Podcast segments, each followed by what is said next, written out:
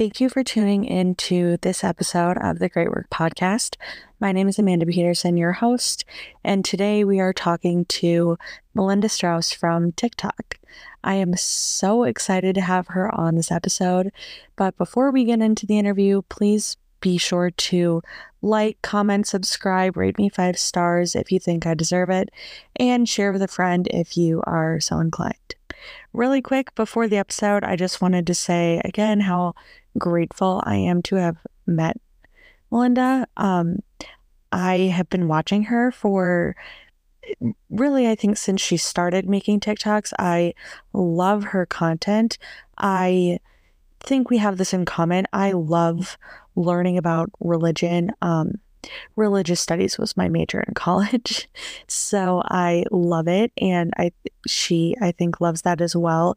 She has such a cool and interesting history and she's so open and like shares everything on TikTok.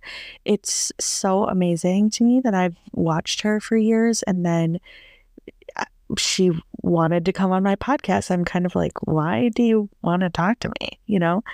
Um, but I think we talk a lot in depth about kind of anti Semitism in comments on social media, her family's unique history with the conflict in Israel and Palestine. Um, I kind of dispels the propaganda that it's this like there was just peace and happiness prior to 1948. That's not really true.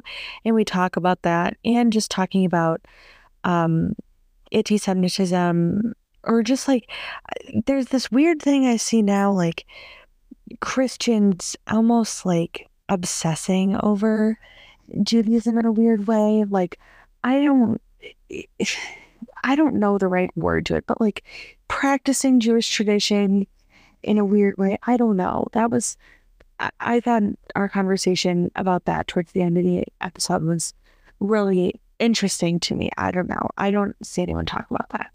So thank you all so much. Um, and I hope you love this episode. But without further ado, let's. All right, welcome to the Great Work Podcast. This is Melinda Strauss from TikTok. I'm sure all of you know who she is. Um, thank you for coming on. It's an honor to be here, Amanda. I've, I mean, I think everything you post is amazing. You know, I reach out to you all the time about it, and just I'm so such a supporter of what you do. And I know that so many other p- Jewish people really feel supported by watching your videos as well. Thank you. That's so sweet. It's kind of funny how it started. I just I saw a tweet on October probably 2 a.m. October 7th our time.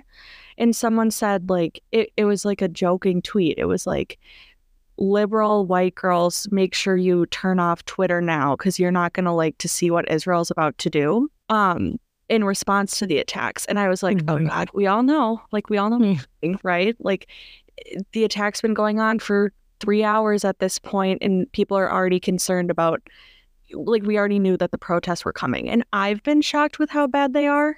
Yeah. But this happens every time, right? Yeah, I'm, I'm actually not surprised at all. I, I know, you know, as, as a Jewish person, I've been religious my whole life, but on social media, I've been sharing about Judaism on TikTok specifically for over three years now. And gosh, is it almost four? Could it be almost four years? I, I'm gonna have to go look. I, I no, whatever. I'm like speechless even thinking about that. But and longer than that, I've been sharing as a blogger since 2011. So I've always seen the anti-Semitism. I used to think, oh, it's not so bad, but then I realized it was just because I had such a small following. The more you grow, the worse the hate gets, um, and it's gotten so bad. But back in 2011, 2011. Back in 2021, there were uh, my niece was actually in Israel when there were rockets that were being fired in from Hamas and and all of that, and I saw it then too. It wasn't this bad. Um, but my niece was there and she spent a lot of time in bunkers. Um, it was during, you know, COVID time and I experienced a lot of it then. This is just so much worse, but also what's happening is so much worse. So the response, it like equals in their in their way, in their hypocrisy, the response like levels up to what's actually happening in the Middle East. It's it also it brings me back even further in 2020 we, we watched everything going on with covid and with the elections and everything that was happening that people just they they fight for things they don't really understand and they fight hard my family's from Seattle and watching everything that was happening in Seattle during that time, this isn't surprising. It's the same people. That's the biggest thing. It's the same people, and none of them know what they're talking about. And they use these words that they don't know what they mean. And so for me, it's like, okay, I can tell you what apartheid means because Mm-hmm. If you want to have a conversation about apartheid, fine, but you're not even using it correctly. So we need to like make sure we even know the definition. And it's like, it's so hard on social media. One of the first like questions I wanted to ask you is like, anti-Semitism in general, especially in your comments. The most annoying comments that I see on your page, because I watch all of your videos, the you'll I love my favorite videos you make are the what you make for Shabbos each week. And when I scroll through your page on that, I'm sorry. When I scroll through your page for your what you make for Shabbos, all of your there are a bunch of comments that are just like free Palestine. Always. That's like you live in America. Mm-hmm. You what you're making for your family for Shabbos has nothing to do with what's going on over there. To me, that's one of the reasons Eh, like that's one of the most annoying things of anti-Semitism I see as a non-Jew is just like like you have anything to do with what's going on in Gaza right now. You know what I mean?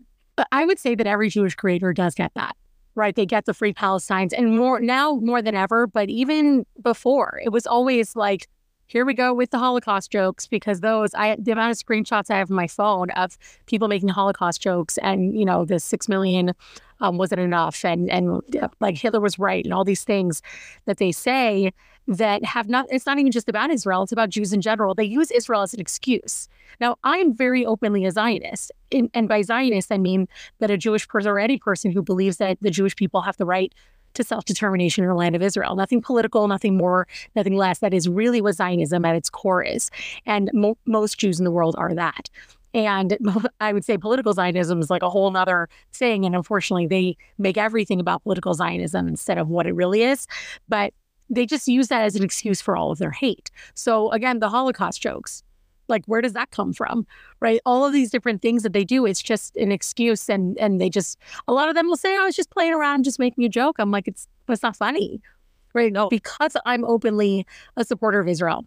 I when I, I won't even say to people like, why are you coming after me? I'm a Jew. Like they know I'm so open about my support of Israel that okay, if you come to my videos and you say uh, free Palestine on my what I made for Shabbos video, I just I don't even block or deal with these people. I just leave them alone because they're they're just wasting their time and they're boosting my algorithm. So hey, cool. Uh, which like still even on a video where I said that I'm making donations based on my video views to Israel, I'm making donations and they're still commenting. I'm like, are you listening? But it doesn't surprise me when they do it. It's just kind of par for the course. It's one of the things that I know TikTok and all this is all social media. It's not just a TikTok thing. It's Instagram, it's YouTube, it's it's all of them. When people come after TikTok specifically, and I'm like, you know, like you should get off of TikTok because they're anti-Semitic. I'm like, all of these apps don't protect Jewish people, and I've heard from Muslims that these apps don't protect them either. I don't think that it's a Jewish thing. I think it's a religion thing that re- religious people, I know a lot of Christians will complain about it as well, that they don't feel protected from the hate that happens on social media. And it happens a lot. I have a lot of friends who are Christian through TikTok who deal constantly with people who are just hating on them for their religion. Like it's it's a big issue. Hopefully it gets taken care of at some point or it won't.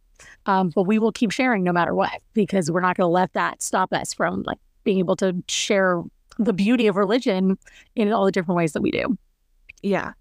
It's it's interesting seeing the hate um the the different types of hate for different religions Hmm. because for me what I see being I'm Christian I talk about being Christian and what I will normally see is people saying like well you're violating what your bible says and blah blah blah and it's it's always from people like I don't know where I feel like the biggest lie comes from this thing like Christians aren't allowed to judge. The New hmm. Testament says to judge. Like if Yeah. people don't ena- act in accordance with the church and they belong to the church, we are supposed to tell them to stop. And if they don't stop, we're supposed to distance ourselves from them. Right. That's what the Bible teaches. Um, but for Jews, it's completely different. It's just like, it, I feel like they don't ever invoke the Old Testament or the Torah or any Jewish law when they're commenting on your stuff. It's just like, well, you're a Jew. And that's so gross to me. Yeah, well, there are people who definitely nowadays have been saying, well, the Torah says you're not supposed to kill people and you're not supposed to like support that, right? Because their version of what's happening in the Middle East right now is so convoluted that they, well, that's this isn't what the Torah teaches. I'm like, oh, thank you, thank you for sharing with me, and, and they'll come up with. A lot of times, they actually will say things from the New Testament where I'm like, I, I am a Jewish person. We don't even follow the New Testament, right. but those I especially ignore because I just feel like people who are quoting the Torah in those ways have no idea what they're talking about. I was just having this conversation with a, a Christian friend of mine who has been like really getting in depth into um, the Old Testament, the New Testament, and and I was saying to her that like when we as Jewish people study the Torah, the Tanakh, we don't just take it at face value. We don't just read the words and save quotes and put them on our walls. It's and I have quotes everywhere from all different kinds of things, but with the Torah, everything has interpretation. There's like 500 rabbis who interpret every word of the Torah because we believe that every word has a purpose. Mm-hmm. And every letter has a purpose. When a letter is backwards or forwards or off in one way, there's a reason for it. And then we spend months and months and years and years trying to figure out why that is. So we don't ever just read the Torah at face value, which is why we also never quote the Torah at face value. Right.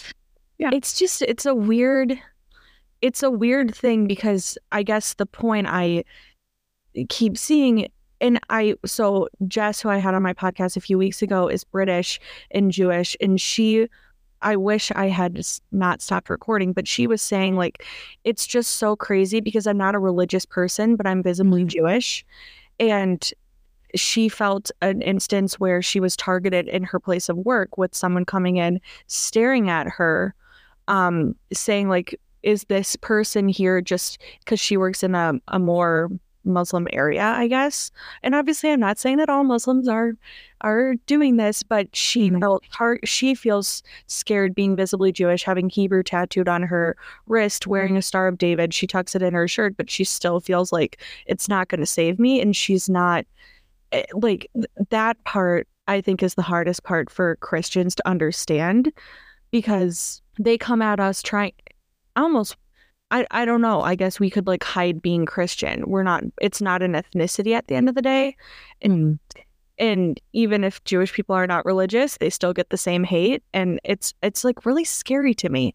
And I really commend you for making the videos that you do because I think it gives power to other people who are scared to see you be like open and proudly Jewish. Um, it's one of the reasons that I share so much and so often because I share like, I mean, I used to share like eight videos a day and now it's down to more like three to four a day. And even then I have more that I want to share, but like the algorithm's just being a pain. So I, I save them and do a little bit at a time. But I share so much because I have a rule that if I'm thinking something, other people are thinking it too. And a lot of times people are thinking things alone and they just think I'm the only one who thinks it. I'm so frustrated. Why does nobody else think the way that I do? So I share, well, I share for myself because it's so nice to get it all off my chest, but I share because I want other people to know that how they feel is how other people feel too, especially in the Jewish world where it's like you said, like people who are not religious, people are religious. Eh, eh, if you're Jewish and you even a little bit look Jewish, then there's a possibility of things happening. And we don't live our life in fear we really try not to. It's, it makes me sad when someone feels that they have to hide the star. But I also, or I'm wearing like the map of Israel. I, I get why someone would not when they're surrounded by by anyone who they think might see it and come after them for it. And it's it's the reason that I say anti-Zionism is anti-Semitism because they're not being separated. And I do think that there are people who are anti-Israeli government, a lot of people who think they're anti-Zionist because they're being told what Zionism means, but it's not what it actually means. There are people who are anti government, but can still believe in the state of Israel, can still believe the Jewish people can have a homeland. They can still believe in peace. They can still believe in a two state solution if that's ever a possibility. Israel wants it, the Jewish people want it. Let's get both sides to want it at the same time. But if you're saying you're anti Zionist, but then you're coming after Jews who are living in New York, who are living anywhere outside of Israel, and also considering that there are Muslims and Christians who live in Israel. Right. there's like what two million Muslims that live in Israel that are citizens that are they're part of the Knesset. They're they're um, they're they volunteer in the IDF. What about them? They're Zionists too. Right. It's like they're just forgotten, which is why anti it's just all anti-Semitism. And people have a hard time hearing that because, you know, they don't want to be told that they're full of hate, but it's what they are. And it's it's it's a crappy thing to hear the truth about yourself. But it's also the truth, and I'll never stop saying it, even if it makes people feel offended. Well, and like when you look at the history, anti Semitism, that word comes from basically, I believe, and you can correct me if I'm wrong, they wanted to, there was a rise in anti Jewishness, and it sounded bad to say, well, we're against Jews. Right. Um, so they said, well, we're, we're anti Semitic and it's different. And Hmm. now we see the same thing where it's like, well, we're not against Jews, we're against Zionists. And it's like, same thing. And that's what the Hamas charter did, right? The Hamas charter changed because, you know, they love to change things all the time. Uh, they change history as well, but they literally changed their charter and turned the original charter, which says Jew everywhere, into Zionist. How do how, how do people fall for it? Like it, it's one of the things I think at the core of what drives most of us crazy is the the way that they're just believing everything they're being told every like there's no words. And yet everything that happens with israel or the jewish people demanding proof. We need i need to see all the proof. I'm demanding proof for you every day. It's you tell me where you have this information. I'm like and yet hamas or or the ministry of health whatever puts together numbers and and we wish nobody was dying. I don't want anybody dying in Gaza, in the West Bank, in Israel. No one. This is war and it sucks but the numbers coming out like 500 people in a hospital explosion that never actually was a hospital explosion, but 500 people you knew that within minutes of the explosion. well, Maybe it's Human Rights Watch came out finally and said, no, that was a Palestinian Islamic Jihad rocket. But that's the annoying thing. And I feel like this happens every single war. Over the first week, the reporters forget that they're dealing with terrorist organizations. And so they start to report whatever the terrorist organizations say are true. And they always say it at night during US prime time. And then the next day when it's light out, they realize, oh, the hospital's still standing. Um, I guess Israel didn't bomb the hospital. And then they walk it back slowly and they don't really fully walk it back. And then Yeah. people have already disseminated this propaganda and these lies to millions of people. And people are still in my comments saying, well, then why did Israel bomb the hospital? Well, yeah, all the time. It- all the time. Israel has not bombed one single hospital. Mhm. I, they could once they evacuate them, but they haven't yet. So And yet Hamas has actually sent rockets and hit hospitals in Israel, but nobody cares about that, which is why we know it's like so clear when you see people. This is something that that hit me a while ago because people are constantly in every video saying, "What about?" Right? The what about isms. Like, how can you be talking about the hostages being returned? and When all these people in, in Gaza are being killed, all the whatabouts, right? Like you can have both at the same time. You could feel two things. But what I've realized is that I can feel two things, but they won't.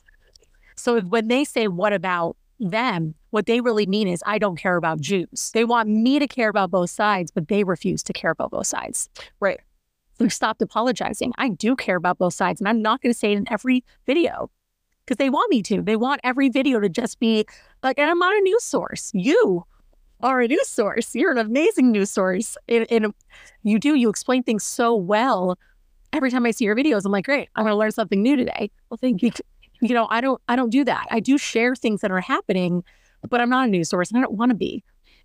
And I, I even feel weird saying that I'm a news source because I there was one day that I tried to like really like cover things as it was happening, and it's an active war zone, and I got some things wrong, and I like or I Yeah. think I could have like at first. So I was like, you know what, I'm just I'm just gonna explain like when I get a comment, I'm just gonna explain. But then the problem is when I reply to comments, I get reported for harassment and bullying. yeah yeah isn't that fun yeah, it's it's so fun. I but you do share even if you're waiting and taking you're doing what i think is the right thing you're not just coming out and saying this just happened you're you're waiting until the information is available and then you're explaining and you're sharing You know, the people who want to learn are going to learn, and the people who have already made up their minds, who no matter how many times you read an article saying that the hospital was not actually in an explosion, it was the the uh, parking lot, or that it was um, the you know jihad or whatever it is, they don't care because they've already decided what they want to decide.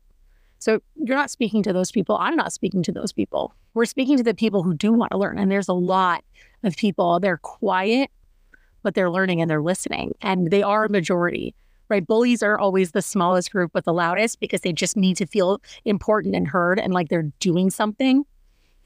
And that's what these protesters are.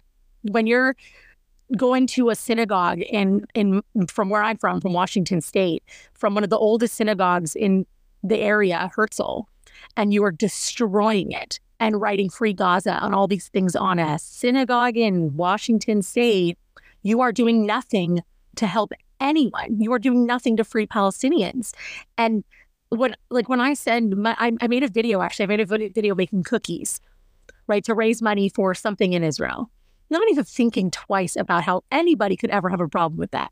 Right. And the comments on that video, the anger and the the anger from people, why am I sending my money to Israel and not Gaza? Like, first of all, ha- any money that goes into Gaza, you've seen it at this point. The, the Hamas just takes it all, billions and billions of dollars. Their leaders are worth billions each, and yet there's no help coming to the people. I want those people free. I want Hamas gone so that they can be free because Gaza used to be beautiful. When Israel pulled out, it was beautiful. And there's still beaches and things, but they're just not treated right. Why does Gaza not have um, have bomb shelters. People get mad at me. I remember in 2021 when I shared my niece in a shelter, in a bomb shelter, and the comments were, well, they don't have those in Gaza. And my response was, but they should, but they should. And yet their leadership refuses to protect their people, where Israel takes their time and money and puts it into these shelters. My parents have an apartment in Israel. There, every apartment has a like one room that it's the bomb shelter every everywhere you go. Actually, I was just talking about with friends that like I don't even know if I'm just walking around Jerusalem, like where to go. There's I'm like I would just walk into the nearest store and be like, "Where's your shelter?" But that's something that should be in Gaza and the West Bank. That's not on Israel to build bomb shelters when Gaza and the West Bank have leadership, very clear leadership. Also, Gaza wouldn't need bomb shelters if they did not bomb Israel first. That's true. that, that's true.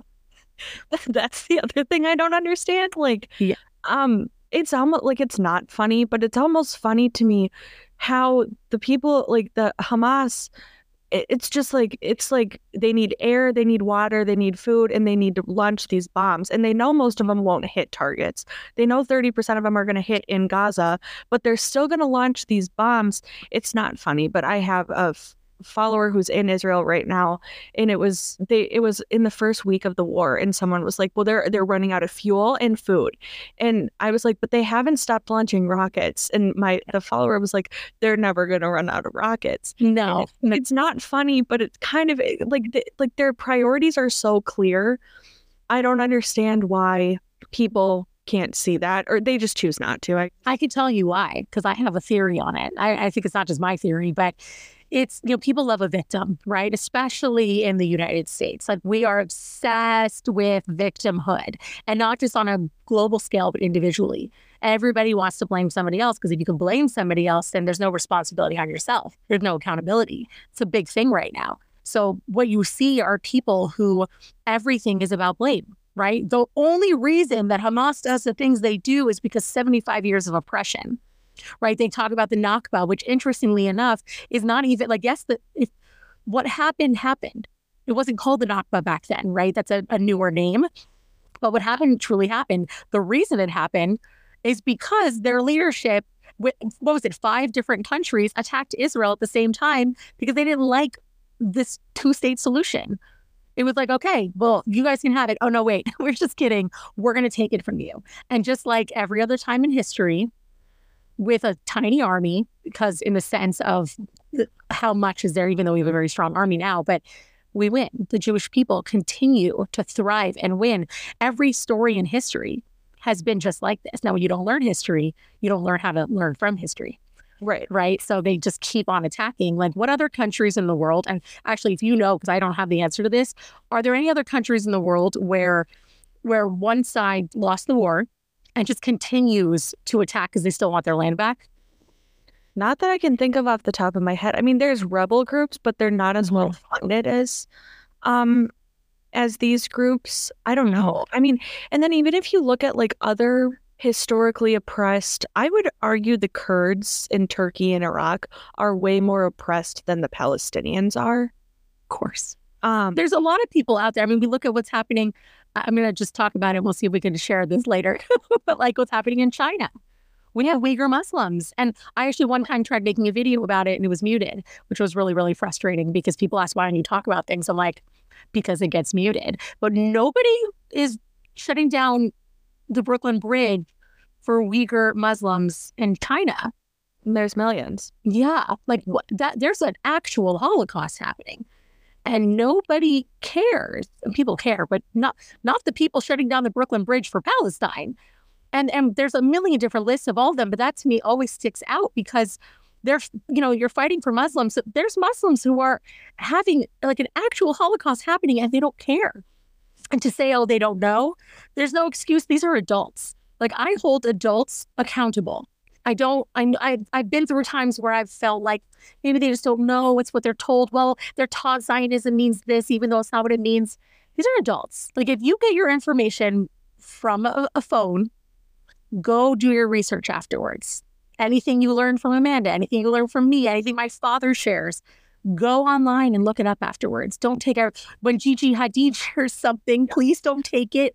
at it's where she even admitted recently, like, oh, I, I just didn't do my research. Like, then why did you share it? Why do you share a blood libel without doing research first to make sure that that Jewish people and Israelis are not skinning people or taking their organs?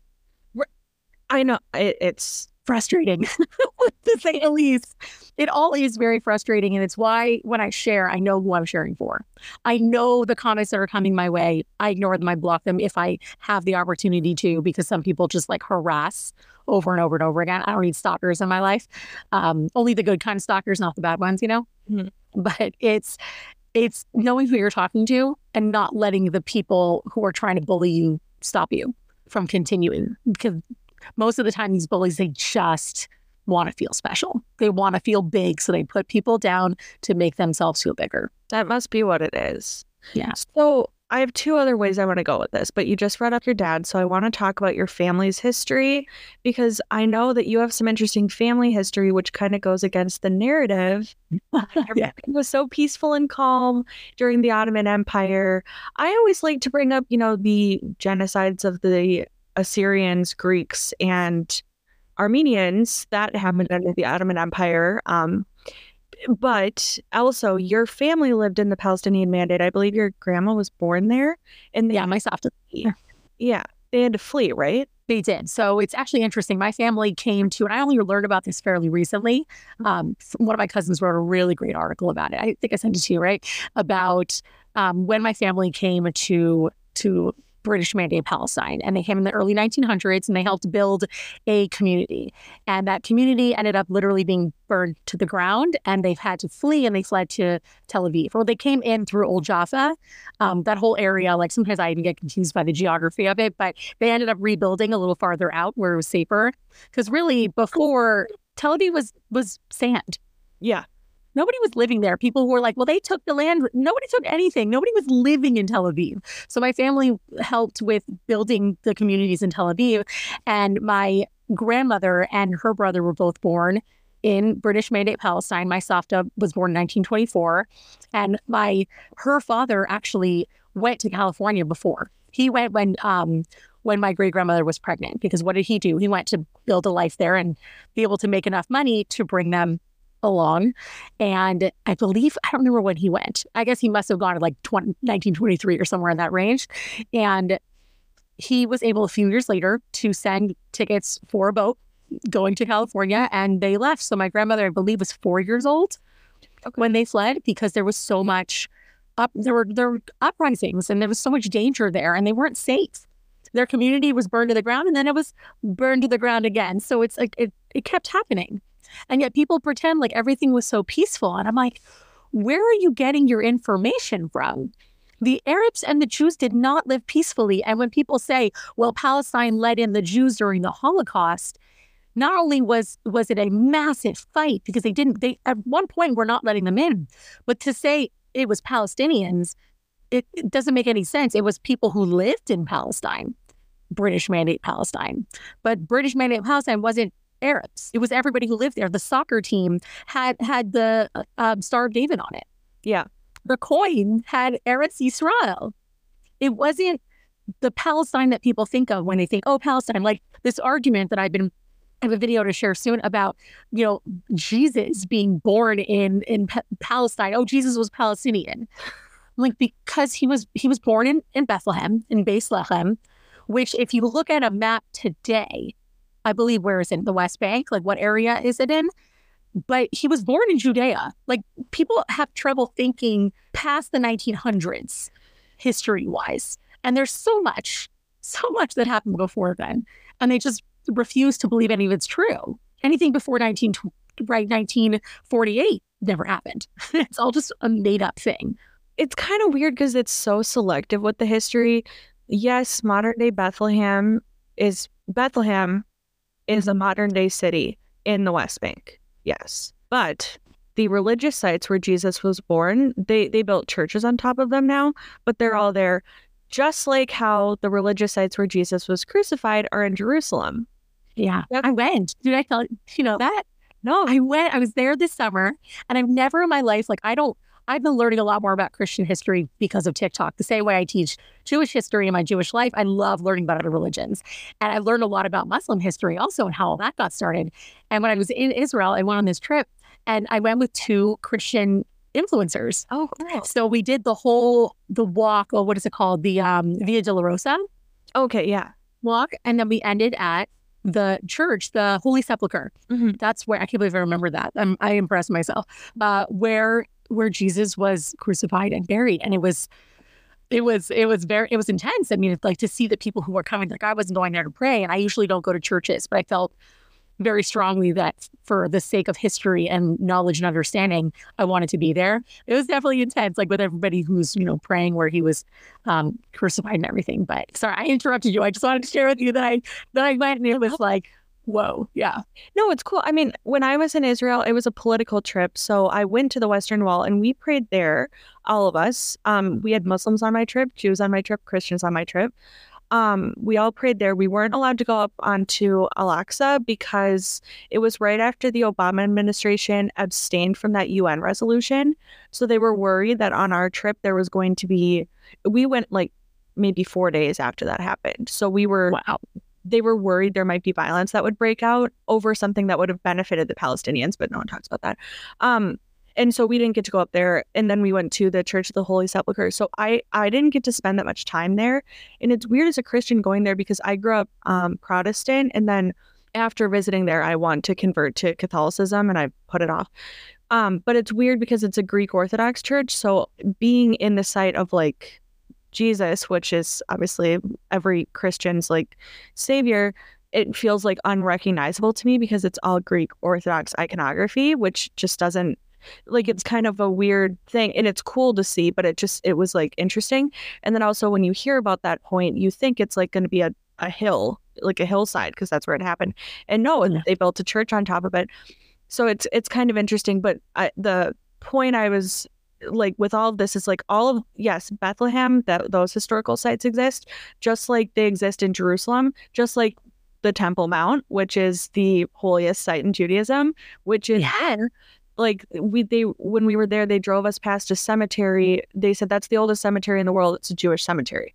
Um so the jews were there so you recognize that jesus was in bethlehem and that is in modern day palestine but you won't recognize the jewish historical sites which do give jews a tie to the land.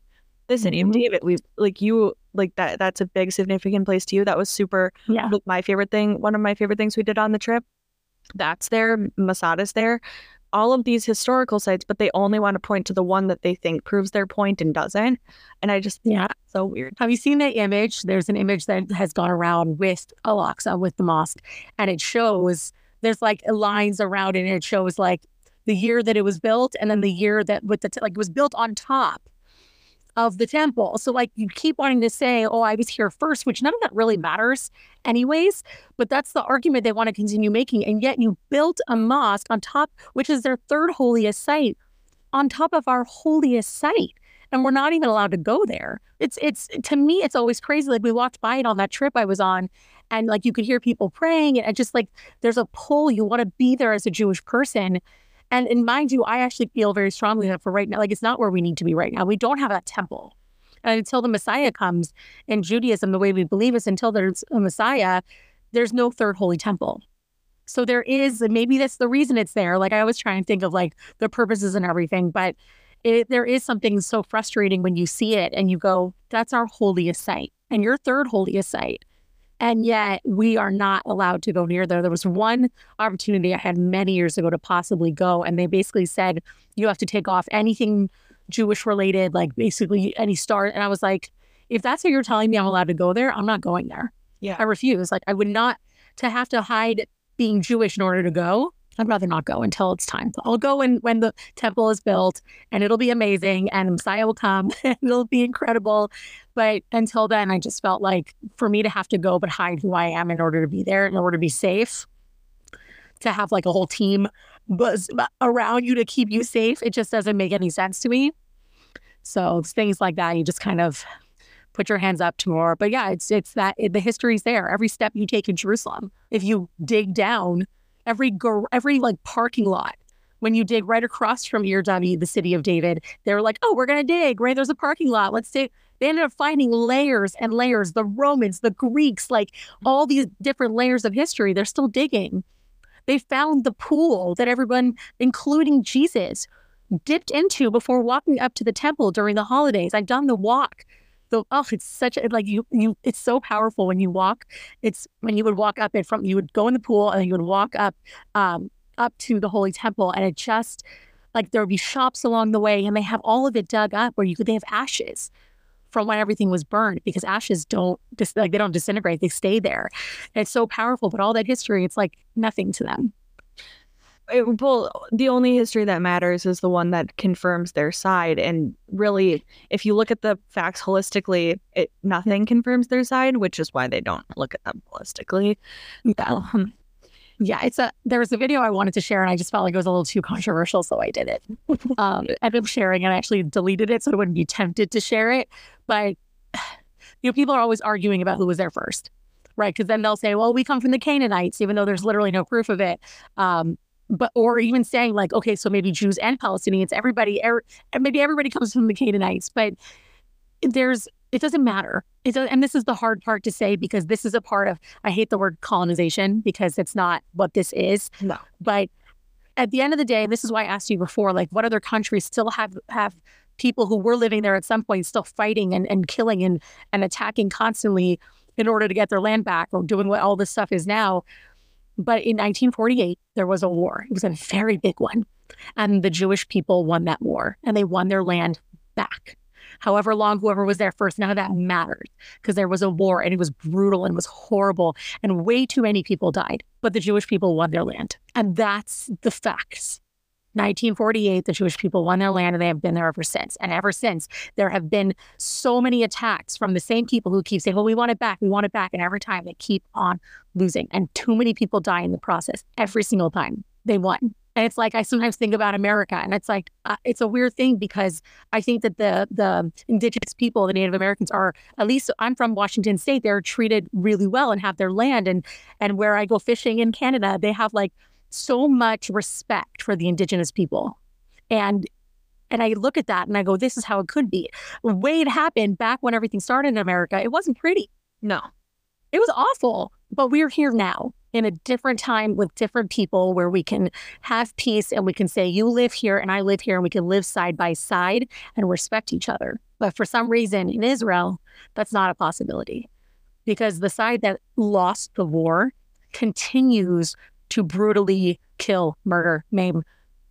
I don't know. Can we say all words great like everybody says on TikTok? Say all the things, all the things that keep on happening. The constant, um, you know, breaking of ceasefires. All of these things, and then continuing to lose and lose land. Like what's happening to Gaza right now? oh, Gaza's losing its land again. Israel flag, Israel flag, Israel flag. And I watch and I get chills, and not in a good way, but in a in just like a backwards way of going, wow, history is repeating itself in that they attacked and they're losing their land again. And they're going to complain, well, where we don't have Gaza. You had Gaza. Israel pulled out all the people who lived in Gaza. The Jews pulled out, even though they didn't want to. They pulled out of their homes. It was it 2000, was it 2005? 2007? I could, what up? And, and you had it. And yet you are now losing it again. Again, but they don't care. Well, it's like, it's a weird thing. It's a weird thing because on two fronts, on one, I just think that the unfortunate truth is they are bred to hate so much there that they it's like a noble thing to fight the fight even if you're going to lose because you're going to martyr yourself and that's a noble thing. And that's so chilling to me that for instance the united nations knows that that education exists in schools and doesn't shut them down.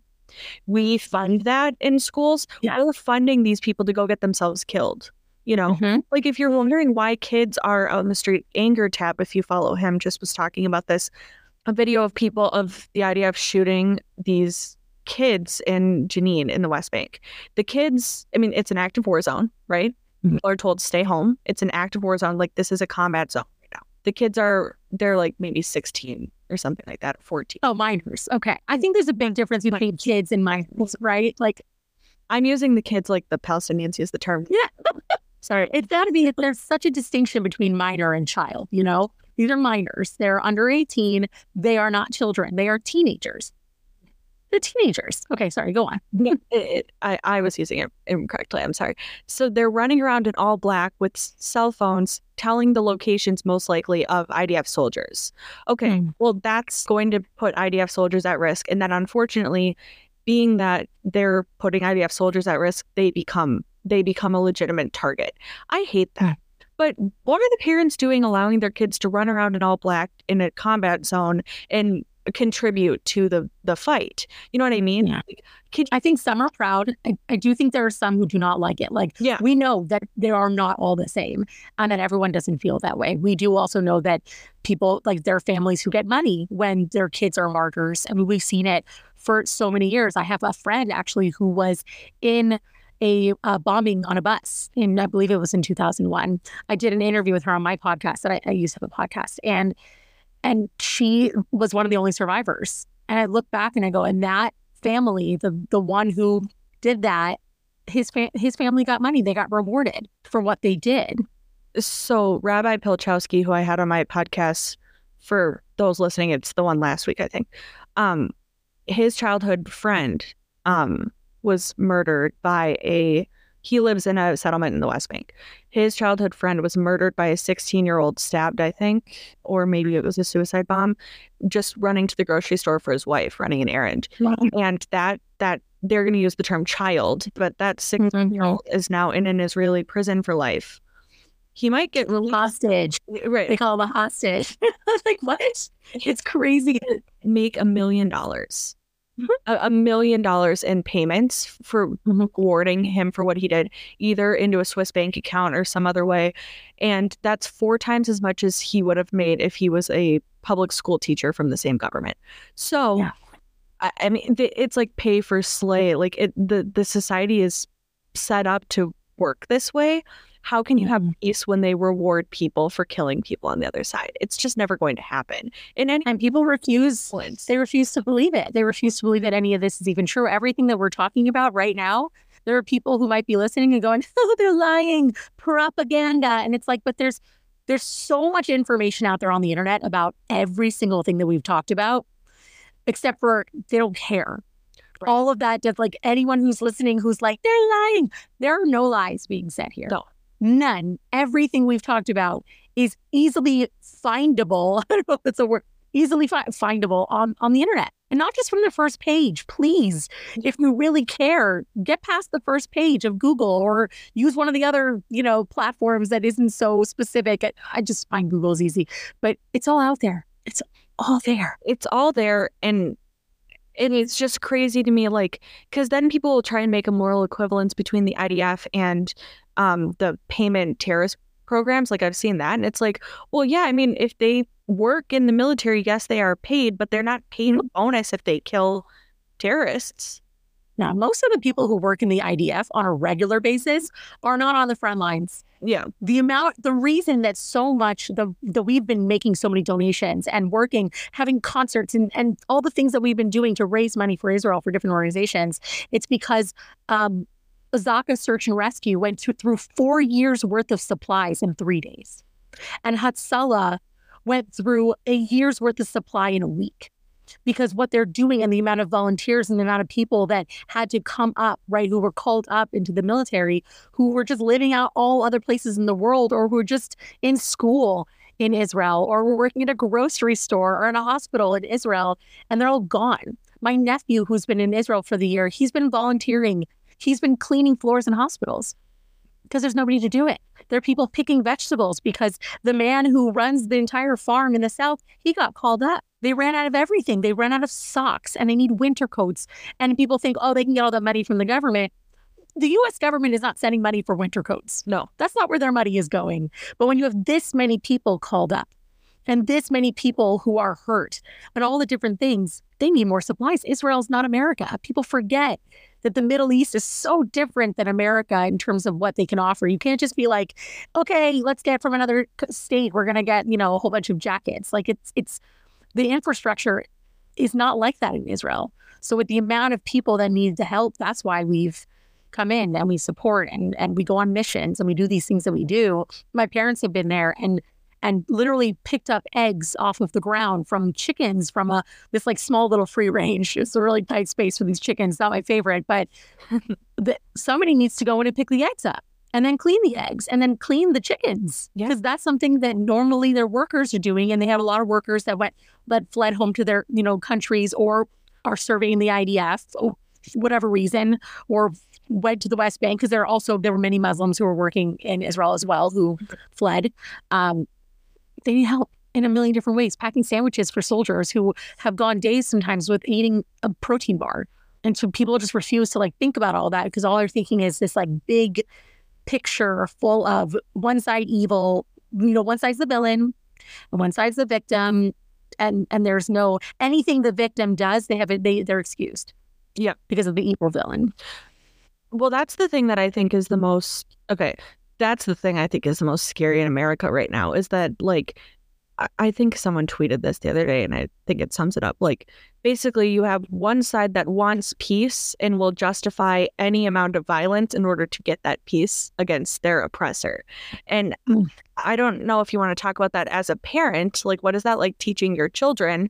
Like, you you can't hurt people. I feel like mm. that's obvious. My parents did that. Um, I don't even need to teach it. There's nothing to teach. It is so obvious. It's so obvious. What I really truly try and teach my kids more is that victim mentality, right? When my kids turn right to blame, I like shut that down. Forget about blame. It doesn't matter where it started. How does it end? Right? It doesn't matter um, who started the fight or whatever it may be.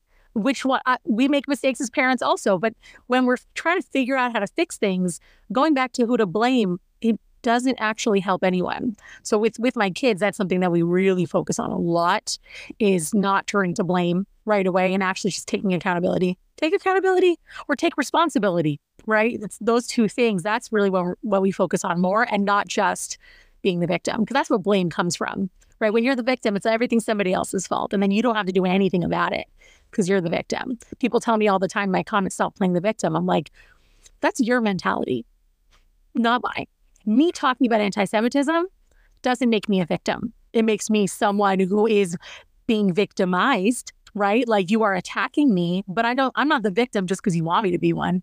Yeah. Well, that's that's it. Call me like say I'm making myself a victim too, and it's like, well, I'm not be I'm not a victim if I talk about like that I'm upset that a video I worked hard on got taken down for bullying when I wasn't bullying anyone. Like I'm not mm-hmm. I'm, like so, I actually think it's kind of funny the hate messages I get because half of them are calling me Jewish slurs and I'm not Jewish. And I tell people, send me all of those, please, because I would rather me be called them than a Jewish person. So if you if these people can't get that out of their system and they need to get it out of their system some way, just call them to me because I don't care. But the other ones they'll call me like the C word or something. And it's like like it's just like funny because it's like you guys are the peacekeepers. it's like like this vile language. I, I think it's I think it's like kind of funny, but uh, like me talking about that, I'm not saying I'm a victim. I'm kind of calling out like you peaceful people are calling me either Jewish slurs because you can't delineate even like why a person would support the state of Israel if they're not Jewish. And like just any hateful language. I don't use hateful language against Palestinians or Muslims or anything like that. So, and I can vehemently disagree with like Islamism and political Islam and like I know what that's like. I I live in a heavily Muslim area. I grew up in one. I know what eh, like I have Muslim friends. Like I I don't need to call them hateful language to say like the things I disagree with, but the other side yeah. in this can't, I guess. So no, they can't. There's there's the hypocrisy is real. I actually just shared recently a video from um, this amazing Israeli black woman mm-hmm. who was born Jewish. She's not a convert. She's her mother was born Jewish. I think she was from Ethiopia, mm-hmm. and she was saying like people are so angry at her because you know how could she as a black woman um, uh, support Israel? And she's like, but I, am Israeli. Like I'm I'm born in I think she was actually born in Israel. She's like the color of your skin should never be the decision maker in how you feel. The same thing with religion. It should never be that if you are a certain religion, you have to feel a certain way.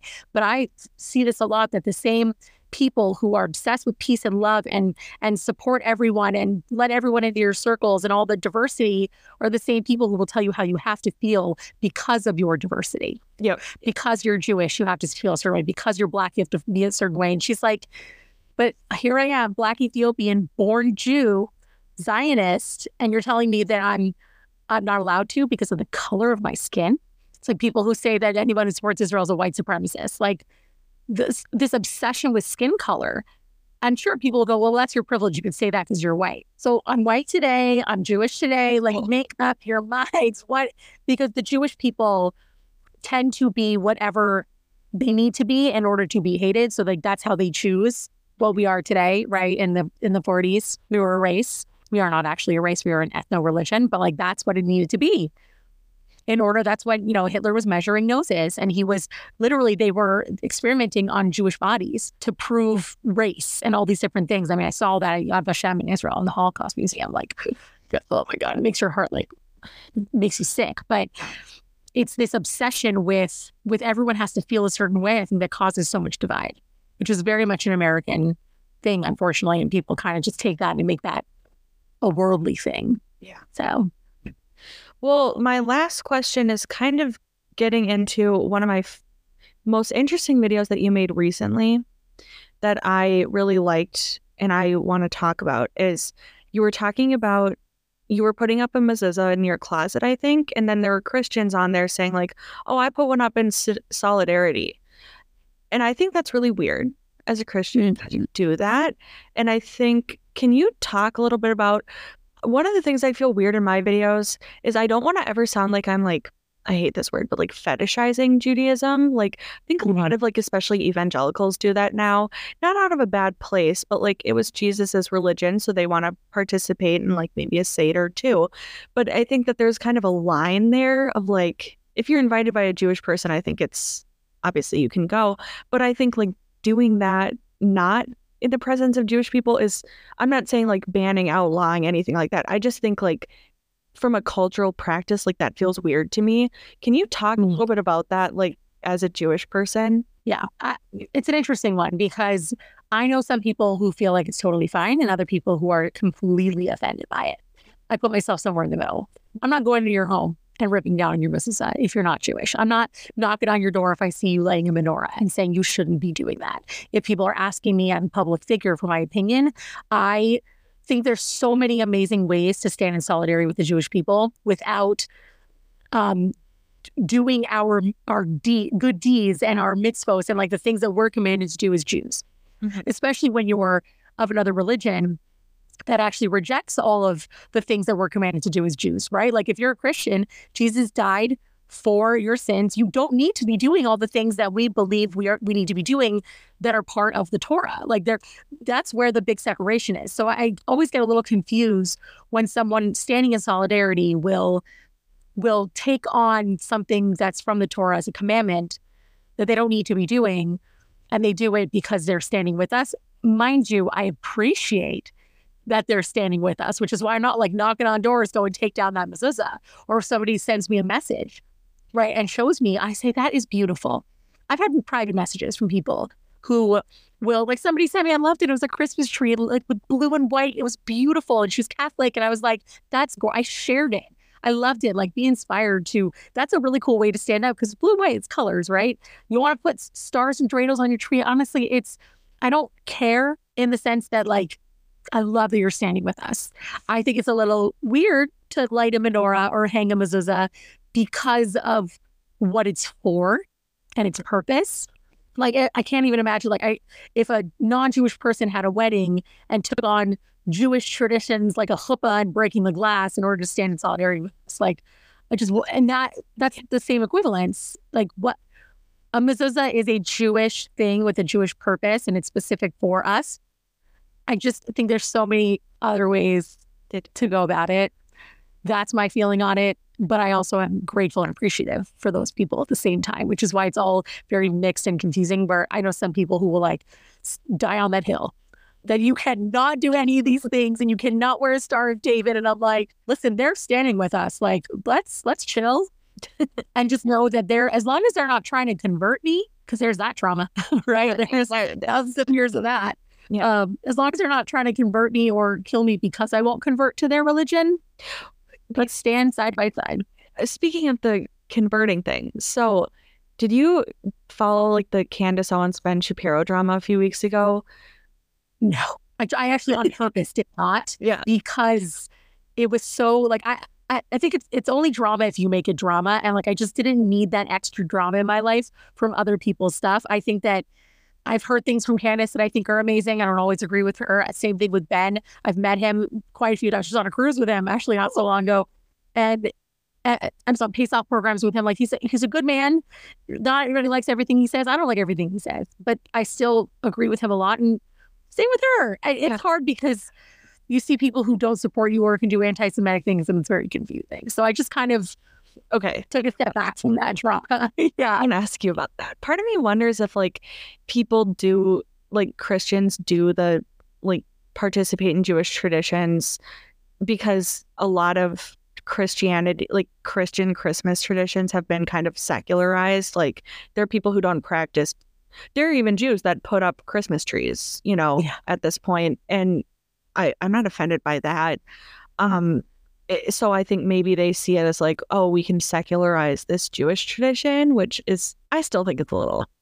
It's very possible, by the way, and that's something that like you always have to be careful of. There are people who don't like that that Target and Walmart and all these places sell Hanukkah decorations because they don't because the Hanukkah decorations aren't aren't really a thing. Like they weren't a thing and they became a thing because of Christmas. The same way that the Hanukkah presents became a thing in the night because of in the like in the 20th century because of Christmas. Mm-hmm. So it's, it's like it, there's that not wanting things to be so secularized because it loses a sense of of that importance in the religion, but then at the same time it's connecting Jewish people to the religion who otherwise are not connected. There's that spirituality.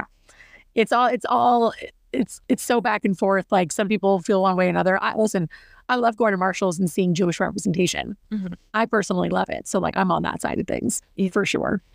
Okay, well that's my last question for you, I think, because that's kind of I just I find that fat that part of the debate fascinating and I feel like on TikTok it's all just like ah, free Palestine free Palestine so I can't ask those questions but thank you for answering that because I'm yeah it's my pleasure and it's nice to talk about things other than all of this craziness too right like it's it's that's why I still share and I'm sharing with, with Hanukkah and all the different you know Jewish traditions like I want to make sure that even when I'm making I talk about Israel every day mm-hmm. and I did before this war like people are like get back to your regular I'm like I'm I'm an Orthodox Jewish content creator right. who is also a Zionist and has been to Israel three times this year, like, and hopefully going one more time before the end of the year. So that like all officially happened. I'll tell you more about that in the desk. Um, but this is my content. This is my life. So it and but I also want to make sure that I'm still sharing my my my food and my grocery shopping and that because that's still happening no matter what else is happening in the world. Like people offended that I'm eating. Well, people there can't eat. I'm like, okay, wrap that one up, please. Because like, if you're gonna starve yourself, go for it. I'm gonna make sure that I'm still being a light into the world and still bringing positivity into the world because we need that right now. So that's what I'm focusing on at the same time that I'm really making sure every day to bring up Israel and make sure that it's always because it's a constant in my life. Mm, totally. Yeah. Well, thank you so much for doing this. Please, everyone, follow. I'm sure you all already do follow Melinda. So. You never know. Yeah, but please go follow her. Do you? I know you have a book coming out. Do you? Is there anything else you want to promote? So really, it's you know the real Melinda Strauss is where I'm at everywhere. Mm-hmm. Um, so that's like the main thing. Um, Instagram and TikTok are like my babies. So that's those are the two places that's most important. I do have a cookbook coming out, but not till 2025. Oh, so what you want to do? It's called. It's hopefully it's going to be called Eat Jewish. You never know when cookbook names change along the way. I just announced right when it happened because I'm the kind of person who literally, when I was having babies, announced them as soon as I could. So like I'm, I can't keep things to myself. But follow me on social media because then any updates about my life, anything with my book, that's all going to be there. The real Melinda Strauss. All right, perfect. Well, thank you so much. I'll stop recording. All right. Thank you guys so much for tuning into this episode. And thank you so much to Melinda again for doing this episode. Everyone, please go follow her if you don't already. I'm sure you already do. Um, also, please, if you've made it this far, don't forget to like, comment, subscribe, rate me five stars if you think I deserve it. And please uh, share with a friend if you think that they would like this. Um, but that's all for now. I will talk to y'all next Thursday. Have a great rest of your week. Thank you.